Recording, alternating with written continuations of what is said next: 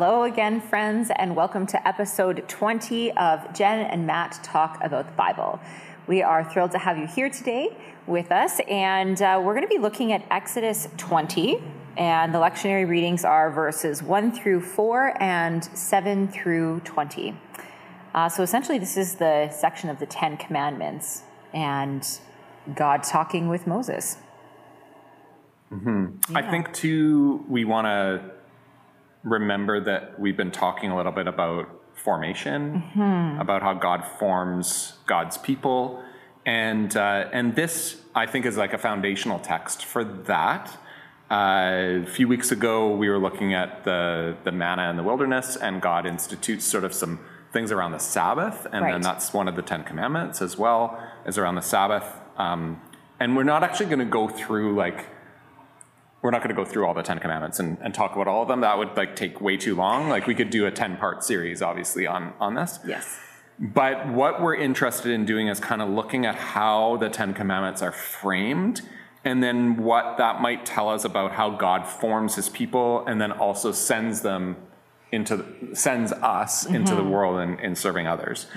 Um, so a lot of the commandments right like are um, God oriented, like our relationship with God, Yeah. and then other oriented, our relationship in community or our relationship with with others. Right. Um, and I think people generally know that.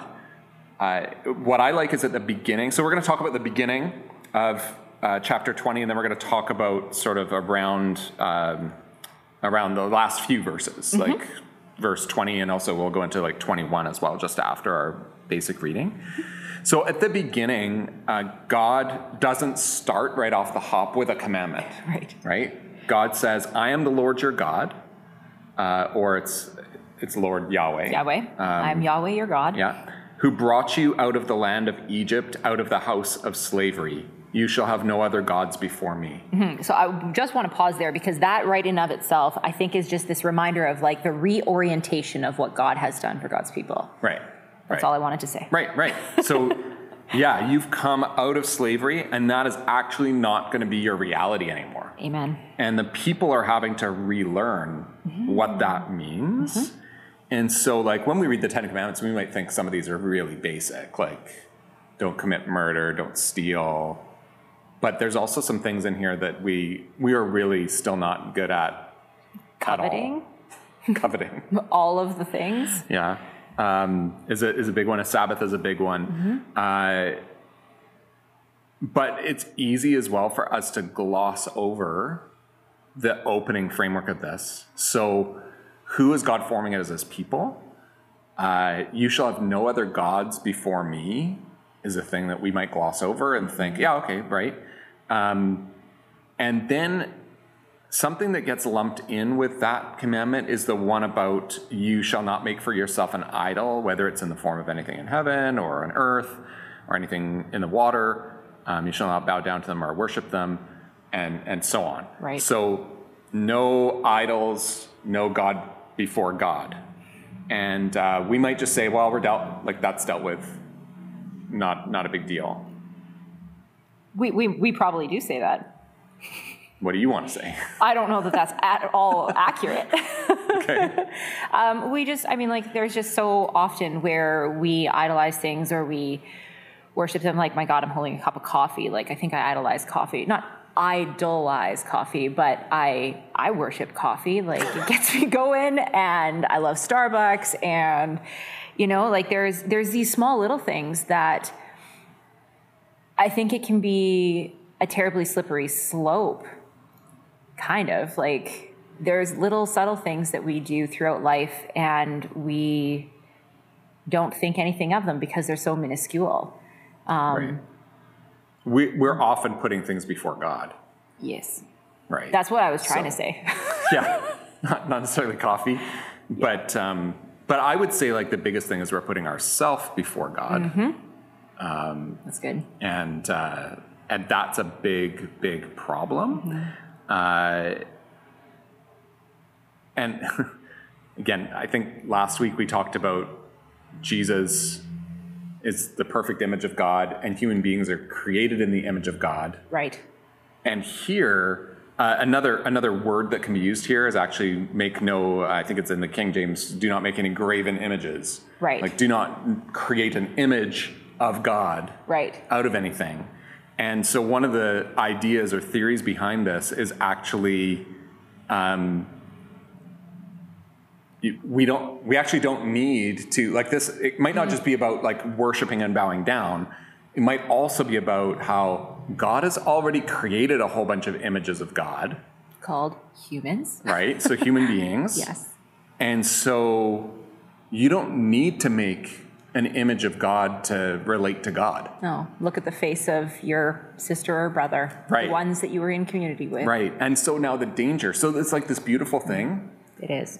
And it's also really dangerous because mm. if you if you say, "Oh yeah, human beings are made in the image of God," so look at me, right? Like you can Yeah. put yourself in the center again, mm-hmm. And that's a huge problem. And that, you can see that all over the place, mm-hmm. and it's right from the very beginning of the Bible as well, right? Like that's exactly what happens in the Genesis stories that start. Is that people, individuals are putting themselves at the center of the story instead of God being the center of the story, mm-hmm. and then others being the center of the story. Mm-hmm. So I would argue to say, well, the way we should use the image of God idea is exactly how you just did it. Rather than saying, oh, I'm in the image of God, so I'm so great, it's actually seeing someone else as made in the image of God.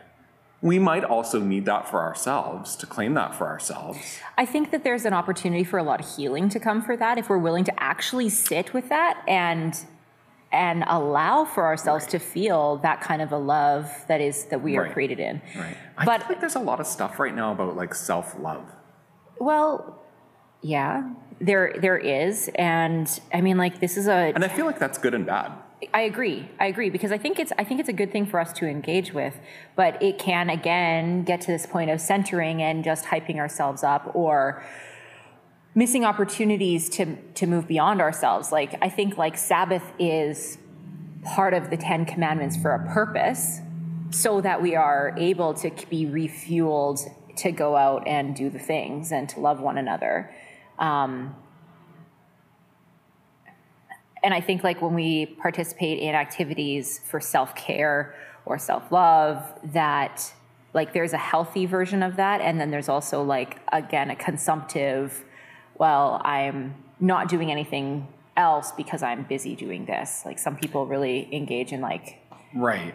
Well, I think like coveting is actually a good example of that so, like, because uh, yeah because actually I feel like coveting is almost like self-loathing more than it is self-love, but it but I Hmm. think it gets twisted as like self-love. Like you see what someone else has and you're like, I'm going to go after that for my for me because I deserve it.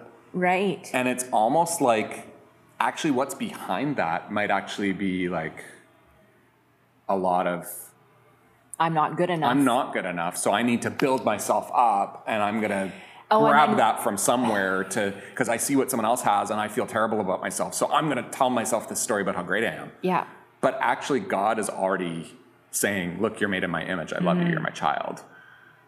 Like that's what we need to claim, and it's actually not connected to what someone else has. no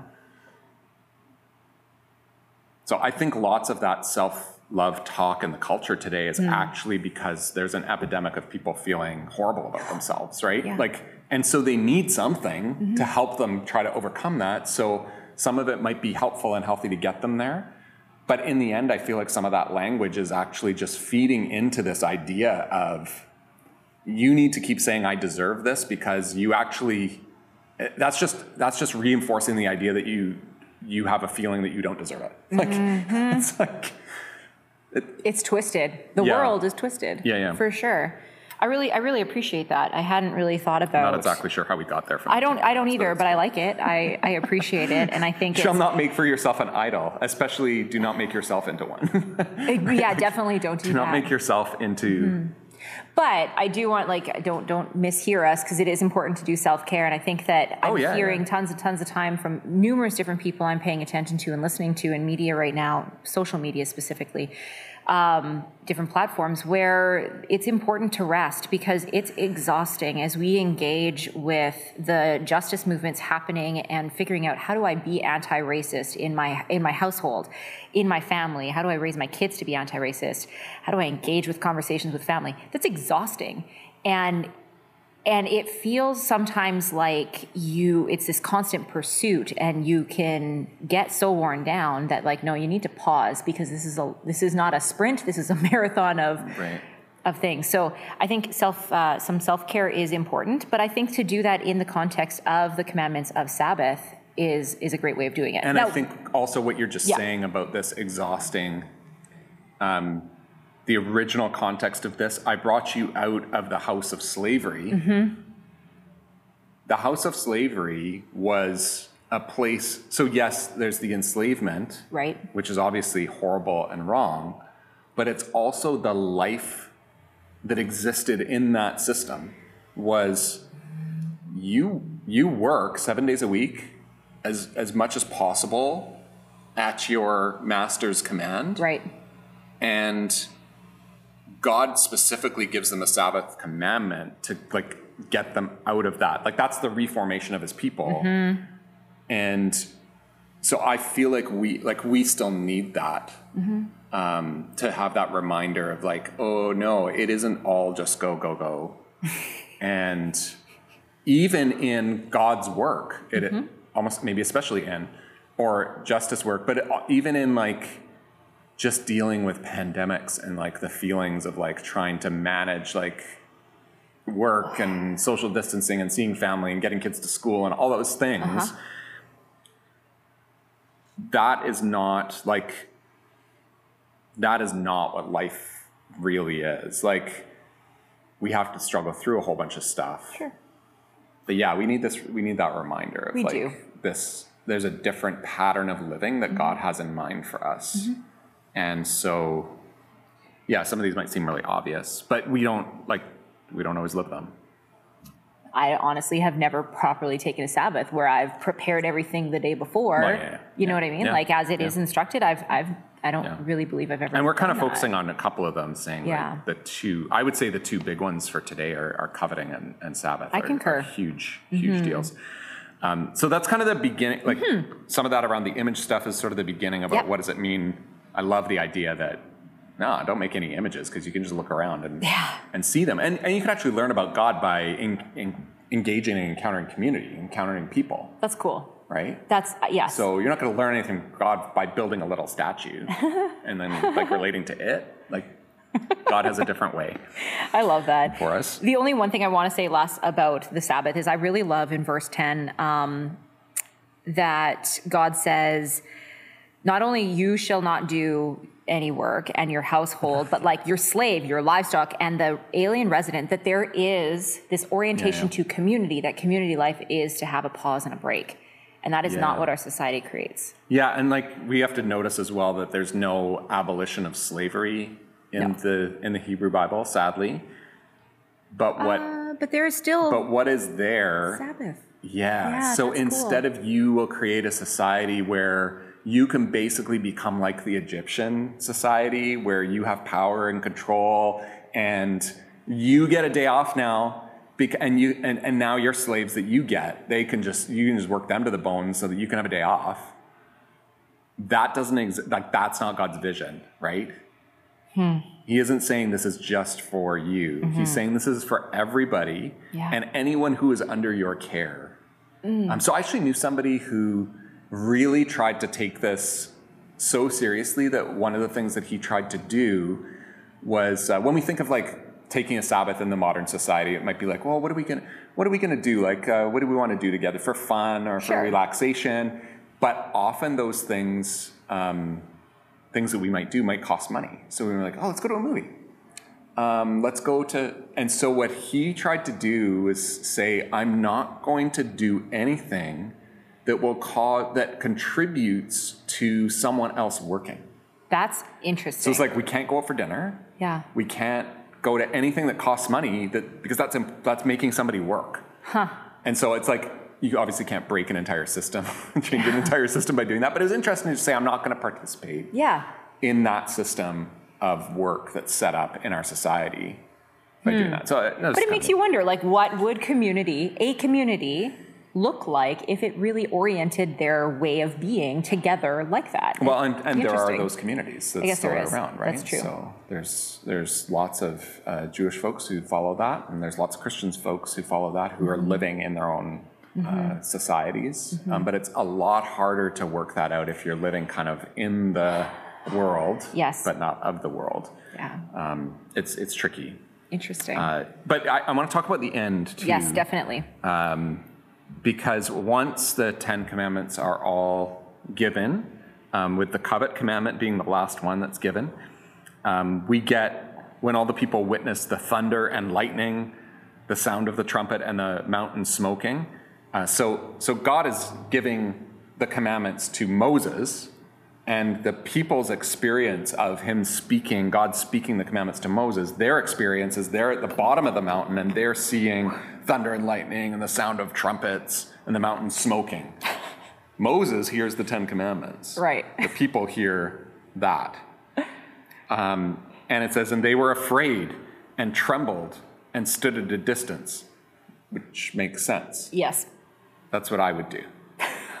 Is it going to fall over? And they said to Moses, You speak to us, and we will listen, but do not let God speak to us, or we will die. That's interesting. it is. Um, but it's actually what we want to look at is what does Moses say back to the people? So he says to them, Do not be afraid, for God has come only to test you and put the fear of him upon you so that you do not sin. And then the people stood at a distance while Moses drew near to the thick darkness where God was. so good. Yeah. What an interesting thing for Moses to say. Yeah. Don't be afraid. God just came to put fear on you. Right. Like, what, what? Moses? huh? Don't be afraid. God has only come to put the fear of him upon you. Um, but so that so that you do not sin. Yeah. And I mean, like, I don't know what is the root where, like, how many different types of fear is there? Is there, is that like a, Yeah, I mean, it's it's okay. I think we talked about this before. Mm-hmm. The last was that last time some fear and trembling? about fear, and we might easily just say, "Oh, this is like about awe." right. yes and no. Like I think that's a nice, easy way to kind of dispel. Like the Bible talks about fearing God a lot, um, and it's a nice, easy way to say, well, that's really about like awe and wonder at God. But I also think it is it is actually fear. I, think it's like if we were actually confronted by God. Like I understand the fear. The fear that I understand in this is actually not the one I thought it would. Um, the one I understand is they are having an experience of God Right. that is actually terrifying. Yeah. Like there's a mountain surrounded in smoke and they're hearing trumpets and, and thunder. Like I like a good thunderstorm, but I know people who are scared of it. But if I saw this one, I'd probably be scared. Yes. So I actually understand that. Or when like I always think of the Christmas story, the shepherds see the angels and they're trembling with fear, and the angels say, Fear not. Right. Well, yeah, like they're seeing an angel. That'd be scary. Yeah. So when we experience God, it is a bit, it's scary. Like it's like, whoa, what's going on? Yeah. Like this is out of the ordinary. This is unusual. And I think it's that power thing too of like, there's the power of God is the ultimate power. The fear that I don't understand or I have harder, like I have more trouble with, is when Moses says, God has come only to test you and to put the fear of him upon you so that you do not sin. Hmm. I have trouble with that. Like, what? I don't know. What do you think about that? Or are you, you're just good with that? You're fine? Well, the funny thing is, like, my guttural response is a very, I, I would think is probably a human response, or maybe it's just me. Like, I'll let you know. the fear, having the fear so you do not sin. I have a tendency to be like, mm, authority being placed over me. Like, I tend to buck against that. And even if I might still obey, I kind of do it begrudgingly on the inside sometimes. And so, I, I don't know, like, I, I don't know what to do with that. Um, that well, let's said, talk like, about if I actually let's talk about witness the do not sin part. Yeah, Like, what is that actually? What it? How how would we understand that? Like, I think traditionally, normally, that would just be like, hey, God's given like these commandments. There's a whole bunch more that are coming. right. So a lot more. if you break one, Yeah. there's punishment. Like I think it's I think we we see do not sin as right and wrong, right? Like mm-hmm. but Well, there's also but that's not the only way to see sin. No, no, because like I, I think like we were talking earlier about sin in relationship, like might this be, you know, God has put this fear upon so that like sin can be either like missing the mark or um it is a break in the relationship. So like maybe God has put this fear so that you would maintain this relationship with God. Right. So like yeah, like let's look at what the commandments again are broken up into those two two main sections, like relationship with God, relationship, with, others. people. Yeah. And then it's like, okay, the idea of sin would be like this Mm. breaking a commandment is actually the breaking of this relationship, Relationship. Yeah. between you and God or you and people. Yeah. And uh, and I think when we actually start to think through it, I think we just there's so much cultural baggage with like sin, Yes. and it being like driven into people of like, oh, you're a sinner, you're a bad person, Yeah. and we have holdovers from that from like Christian culture that perpetuated that. And so we have people who've never been in a church or never been that still have that view of like this is um, religious people tell me say that Well, I'm a People are bad so- people. Right.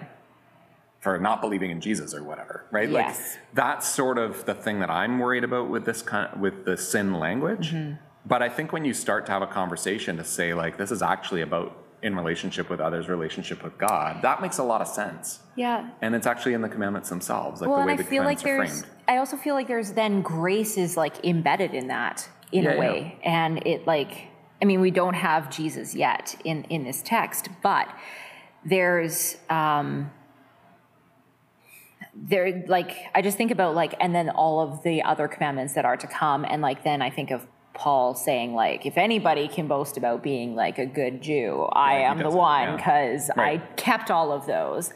But like how exhausting and how alienating that really was. And how can you have actual real relationship as God intended it to be if you're focused on all of these stark things?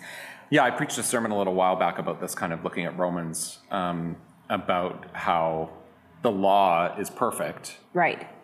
but we we can't follow it perfectly. Right. And then there's a group of people that are not under the, that don't know the law, like in, in Paul's time. Yeah. And so their problem is, is they don't they don't actually have the knowledge or the access to know how to actually structure our lives well to be in relationship with God and others. And then you've got the other group of people who have the knowledge but actually can't live it out. And so his conclusion is kind of like, look, we're all just in the same boat. Like, and and we can now be made one in Christ. Like, there's a That's third beautiful. way. Yeah. There's actually a third way, and it's Jesus. Hmm. Um, I, I think what's here as well is that if we start to pick apart that phrase a little bit, so we can sort of say, well, let's let's have a more robust understanding of sin and then just good and bad, right and wrong. Right. So let's let's do that. Let's talk about relationship and what that means. Um, I think as well the word test is in here. God has come to you, come only to test you. Like right away, we're like, I, we're nervous about that. Like we're like, I didn't study. or like, is this right? Like, is this fair? Is this something God should do? Like, is this all just a test? Like, that's not right. But Feels like trickery. but again, like we then have to put this idea of testing in a con in a context.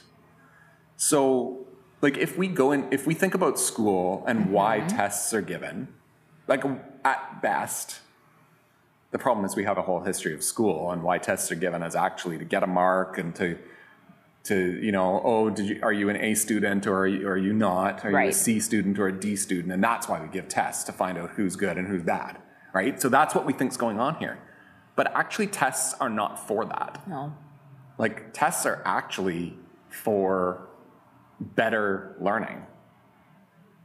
Yeah. like you're supposed to like okay wouldn't i like if think of this more like rehearsal. Like hmm. Wouldn't i rather have a test than than than it than this being the real deal like Yep. um, I, I remember I, we had a neighbor one time who worked in um, air, the aerospace industry, like making like building planes, And he used to say, um, he used to get really mad when his kids would would get like under 90% on a test and they were happy. So they're like, hey, I got like 88 on my math test. This is so great. And his response would be, look, if we got 88% in the aerospace industry, planes crash. so don't be so proud of yourself. I mean, like he's not wrong. No, but but he wasn't saying you're a bad person and like I mean partly he was saying like you should do better. yes. But but that's actually what the test is for, mm-hmm. right? The test is for learning. Right. So like I don't know if there's some final thing or whatever or the real the real deal. But hmm. but I kind of like the idea of Moses it's like, "Oh no, don't be don't be afraid of this. Mm-hmm. Like God is just coming to to help you learn. Like this is just to this is just to get you going. Like think of the manna story, right? Where God is like they, they cry out for food and God gives them manna mm-hmm. and um, and then gives them Sabbath instructions in the middle of giving the manna. Right. And it's sort of like, well, God probably could have just given them manna and just said, just collect this every day, guys. Um, and, and we'll get to the Ten Commandments in Exodus 20. but instead, he's like, mm, let's just slide this in here. And this sort of prepares them. It's, it, he's, he's testing them. Like he's giving them a test and seeing how they do. And then they get corrected. They're like, no, no, no. I told you not to collect I told you to collect double. Uh, You didn't. You didn't quite. Not all of you passed the test there. So let's try again and let's learn. Like that's what we do in school, right? You take a test and you go, "Oh, I got three wrong." And what do I learn from that? Okay. That'd be a neat way to think about testing in the Bible. I think. I think not just not just Or in life. that, yeah, but also like so helping you learn, but then um, like the being corrected, not as like a harsh judgment, but a helping you along to do better next time. Like I think of like Right. my kid is, Right, right, right. you know, learning to walk, and so she'll fall down and whatever, Right. but she just gets back up and she keeps like Yeah. learning through that experience. And and little kids have no problem there. It's adults have real problem with that. Yeah, totally. And so that's just I don't know. I find this to be very helpful in looking at a few different things, and I th- and like you said, looking at the Bible and like times of testing throughout Scripture. Yeah, I think I think still the fear piece is is is partly the hard piece, right? So don't be afraid of like this thunderstorm thing that's happening on the mountain. He's only come to test you, which you might be okay with, um, and to put the fear of him upon you, so that you so that you stay in right relationship. Uh, I, what is that fear? Is it like I'm scared that God's going to do something to me if I get this wrong? Right. I- don't think that's what I don't is. think that's what's being suggested, Yeah. but that's an that's an easy read Yeah. for us. But I think it might be a little read. more like, I don't know, maybe it is really awe. It's almost like awareness of like, oh my goodness, the creator of the universe is actually in this. Like, there's something about my connection to, like, if we connect the two parts of the Ten Commandments, there's something about my connection to God who brought us out of the land of slavery that we have freedom now. There's something about my connection to God that is that is in play when I am coveting my neighbor's car. Hmm. And if I can fear God in the midst of that, then maybe I learn something about my nature of coveting. Maybe I learn something. Like if I can sort of and be aware of like, oh my goodness, this is this actually has something to do with God. Like God cares about this. Yeah, and I think also like we were saying, if if like coveting something our neighbor has and feeling like, oh well, I'm gonna latch onto that and work towards that because then I'll be enough because I will have succeeded in this. Right. If the root behind it is like this, I am not enough. And we link this back to the being created in God's image, and God says, actually, like, you are enough as you are, because I created you to be in my image, Right. which is love. Like, I think there's something really good and, and healthy in that. Hmm. And and then we should just read the last verse and then we're gonna stop. Yes. Can you read that? Then the people stood at a distance while Moses drew near to the thick darkness where God was. So good. Why do you like that? I don't think we I don't we don't really ever think about God as like a thick darkness.